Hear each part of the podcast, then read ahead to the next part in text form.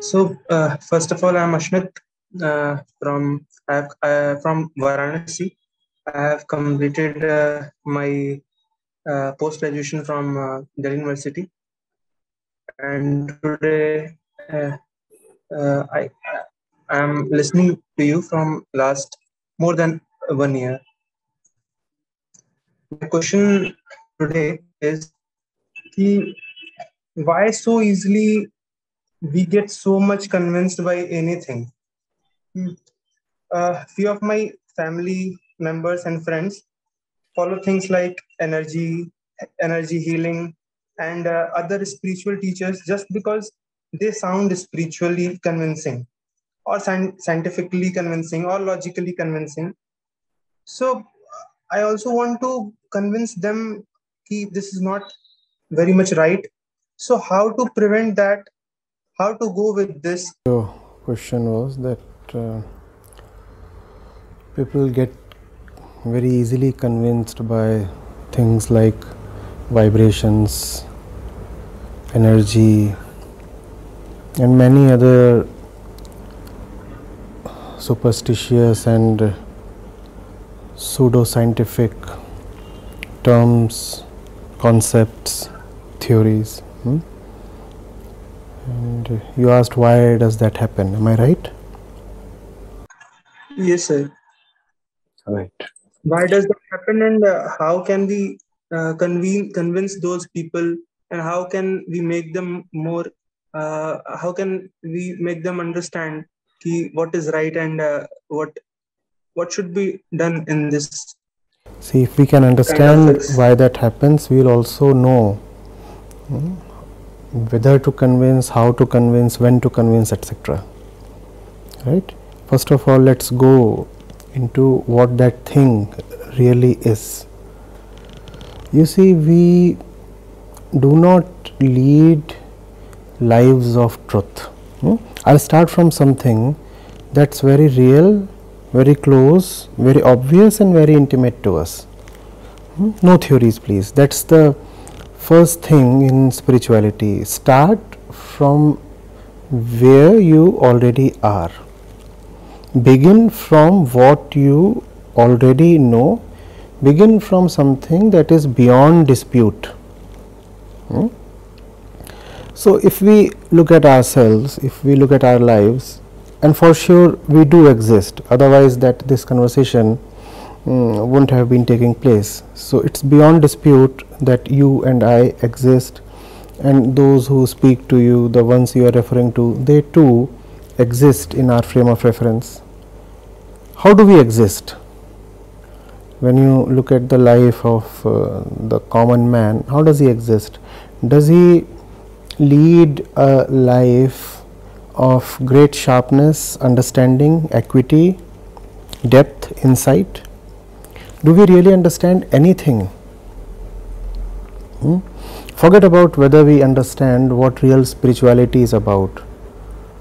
Do we understand why we move in a certain way, why we work in a particular place, why we make a certain decision, why we enroll in a particular course, why we marry a particular person, hmm? why even we um, are fond of a particular color or a particular trouser or t-shirt or something. Hmm? We just uh, move about in a haze and we have become very accustomed to hazy vision and uh, random movement so much so that it stops bothering us after a point and we lose the very inclination to question it. Hmm? The urge to know, very curiosity, the spirit to question is just lost. Hmm? Also, after a point in life, we develop stakes in falseness. Are you getting it? Questioning then becomes dangerous. If you question, then the falseness of something you might be heavily invested in would be revealed to you and when that falseness would be revealed to you, you will be forced to withdraw your investment or it would be exposed that your investment has gone waste. Hmm? We do not really have the courage to uh, face that kind of a reality. Who wants to come to know that what he has uh, invested his last 10 or 20 or 40 years in is just a wastage. So, we let the false continue, prevail and even pretend to be the truth and that becomes our default mode of functioning. Are you getting it? So, we start leading false lives altogether. It is not just that in spirituality we are mistaken.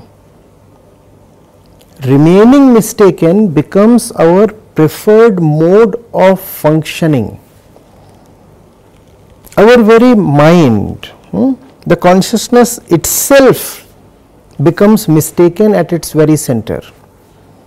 And the more you stay mistaken, the more you want to remain mistaken.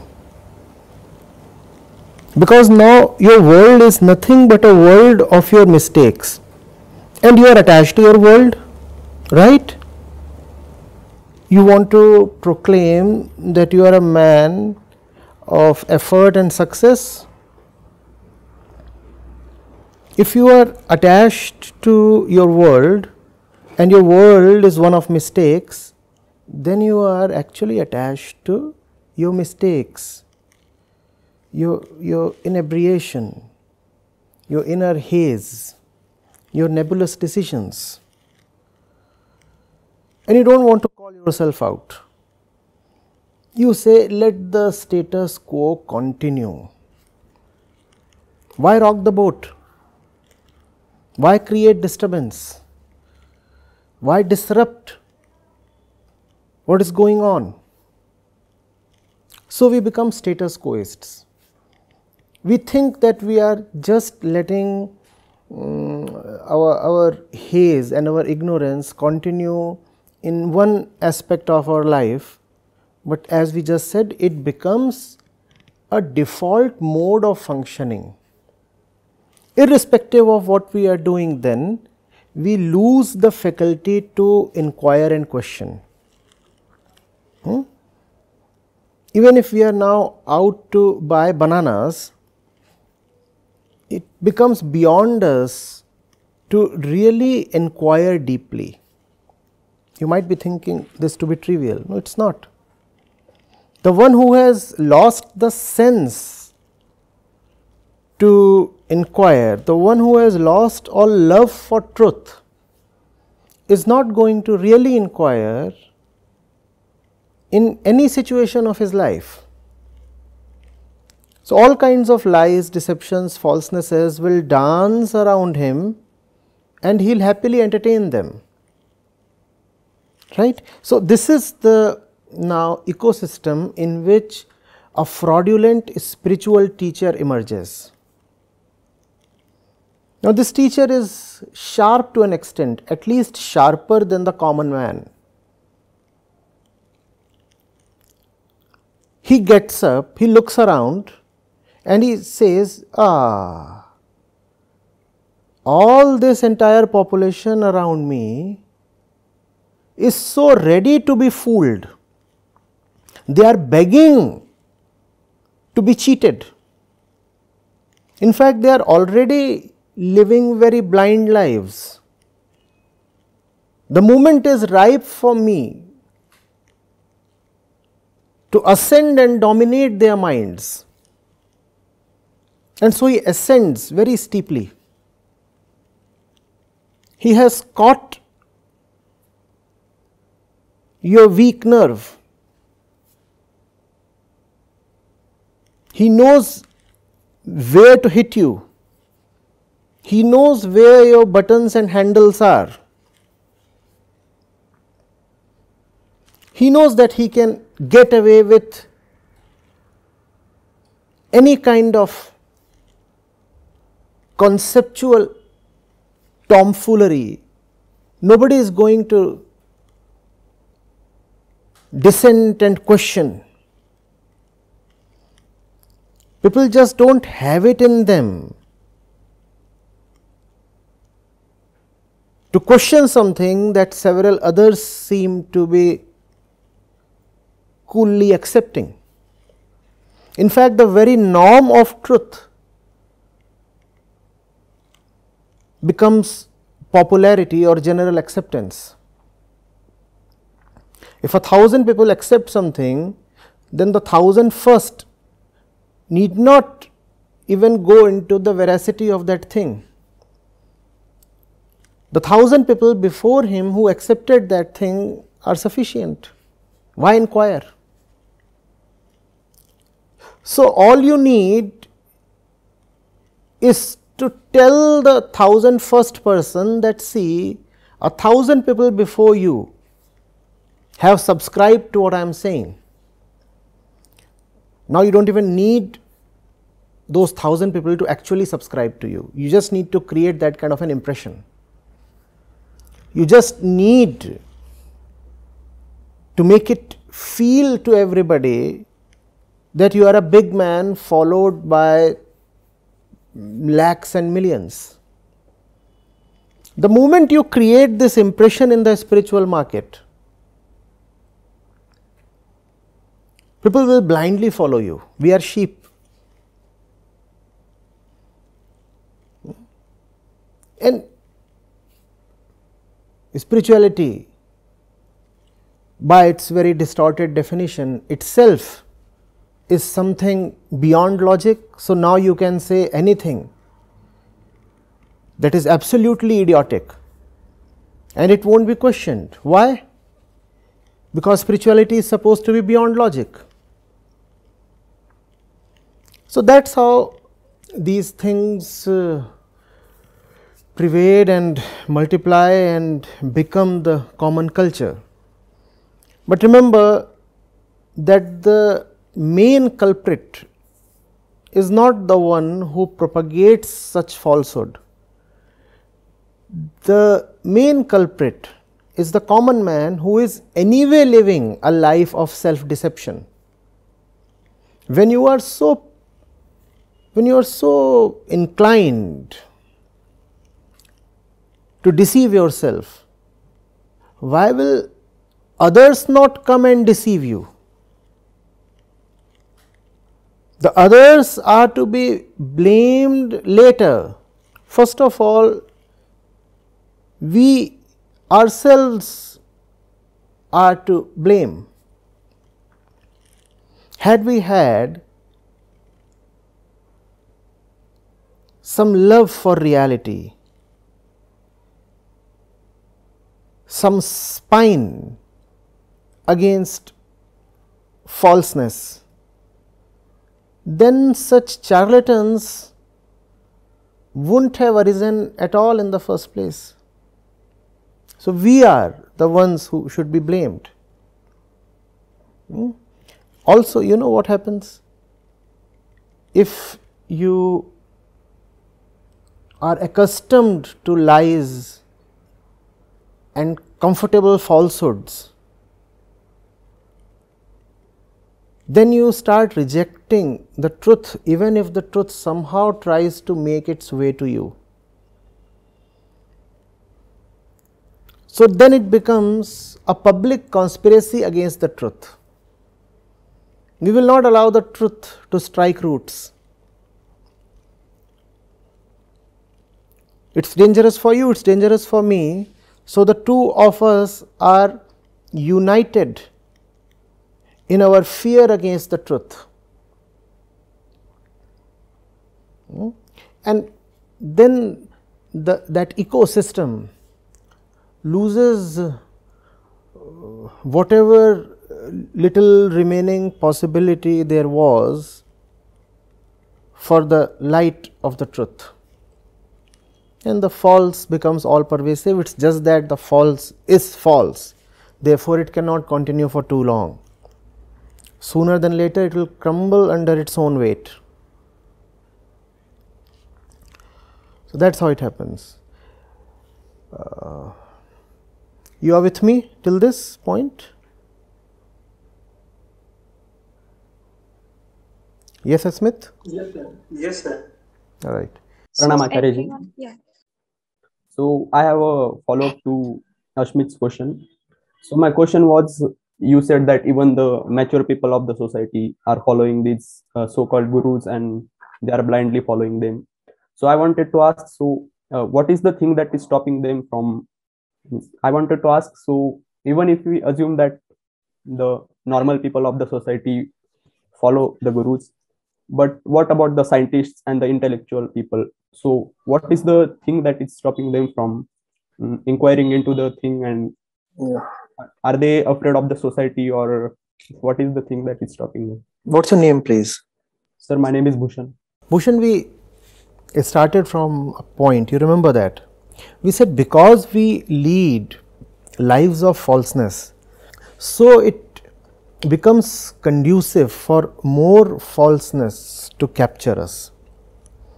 It does not matter whether one is a teacher or a scientist, an explorer or a researcher. Look at how he is leading his life. Hmm? What do you think? What do you think? Scientists are uh, all inwardly very honest to themselves? No, not at all. If science remains just a just a thing of employment to you, just a profession to you, then inwardly you can remain very very unscientific. You will keep researching on the things that you will see around you, but you will never research on the thing inside you. So, it should not surprise you that even scientists are prone to being superstitious and you will be amazed at the kind of superstition you might find in the scientific community. Hmm? It is because of lack of self knowledge and self knowledge is not a necessary accompaniment of worldly knowledge. You might know everything about atoms and molecules and still not know anything about yourself. You might know how the waves function and how the universe proceeds, but you may not know how the mind functions and how your desires and tendencies proceed. I am asking you, does becoming a scientist rid you of fear and jealousy? Not at all. Does becoming a scientist rid you of violence? No, not at all.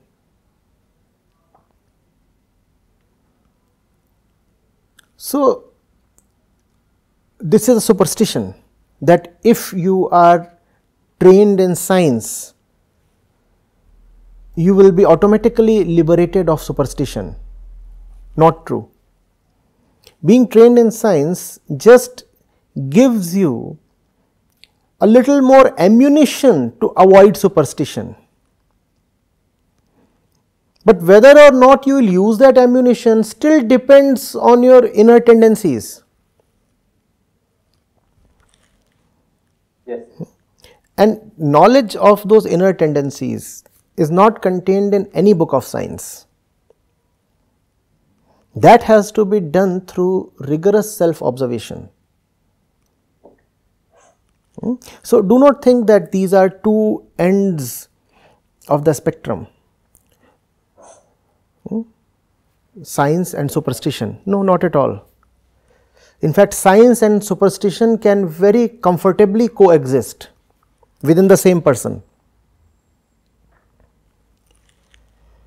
The opposite of the superstitious mind is not the scientific mind. the opposite of the superstitious mind is the spiritual mind. Unfortunately, most people do not understand that. Even the framers of our constitution had no understanding of this thing. So, in the constitution, when they have spoken against superstition, for example, in the directive principles of state policy, they have said we do not want superstition. So, we want to cultivate a scientific temper in India's population. Now, this is a lot of nonsense because scientific temper will not eradicate superstition. They should have written spiritual temper. Only spiritual temper can rid you of superstition, but then the framers of our constitution were just too secular to include the word spirituality in constitution. Hmm? They thought spirituality is synonymous with communalism, with partisan attitude or bigotry. So, they stayed clear of spirituality. They did not include spirituality even in the school and college curricula after independence. Hmm? This is a great superstition to think that superstition can be taken care of by science or by rationality. You know, we have we have these organizations, groups in the country who who fight against superstition and they call themselves rationalists or free thinkers. They are superstitious in their own way. Their central superstition is that rationality can fight superstition. You see, you have to understand the superstitious entity. The ego is the first superstition. Why? Because the ego thinks it is, whereas it is not. When you are not and you think you are, that is the fundamental superstition. No? Superstition is to believe in something that does not exist. The first thing that does not exist is the ego itself, but it has a great belief in its own existence. So, the ego is bound to be superstitious because it itself is the first superstition, but we do not want to get into these things, we become afraid. The constitution was being framed at the time when religious hatred and passion and tempers and violence in the country were very very high, there was a lot of bloodshed. So, these educated people became very afraid of religion. They said if we talk of religion, then again there will be bloodshed. They did not understand the, the difference between religion and spirituality. They did not know the difference between a belief system and inquiry. What you call as religion is just an organized belief system, believe in this, believe in that. Whereas spirituality is just an invitation to inquiry. There is hardly anything common between frozen belief and youthful inquiry. Hmm? Getting it? Just do not think that by being well educated or well read or thoughtful, you have liberated yourself of superstition. Most people live in all kinds of superstition because they have no self knowledge and I said the ego is the first superstition. As long as the false self remains, the mother superstition remains. But you know it, it boosts the ego to call that illiterate tribal superstitious. Why? Because he believes in gods and goddesses and magical powers of that great old tree. So, you say, oh, he is so superstitious. He believes that the trees can speak. Hmm? He believes that that particular rock can do some magic. But look at your own life. You chase a man or a woman and you think that that rock can do some magic for you. How are you not superstitious? Thinking that a rock can weave magic is superstition. But thinking that a new job can do magic for you is not superstition. The latter is even more vicious superstition because it is difficult to call it out and remove it. You know, something is outside of you, you can easily wipe it away. When the thing is inside of you, it requires courage to pluck it out. Yes, sir. Is it an easy yes or a difficult yes? It is a difficult. Oh. Never say yes easily, never.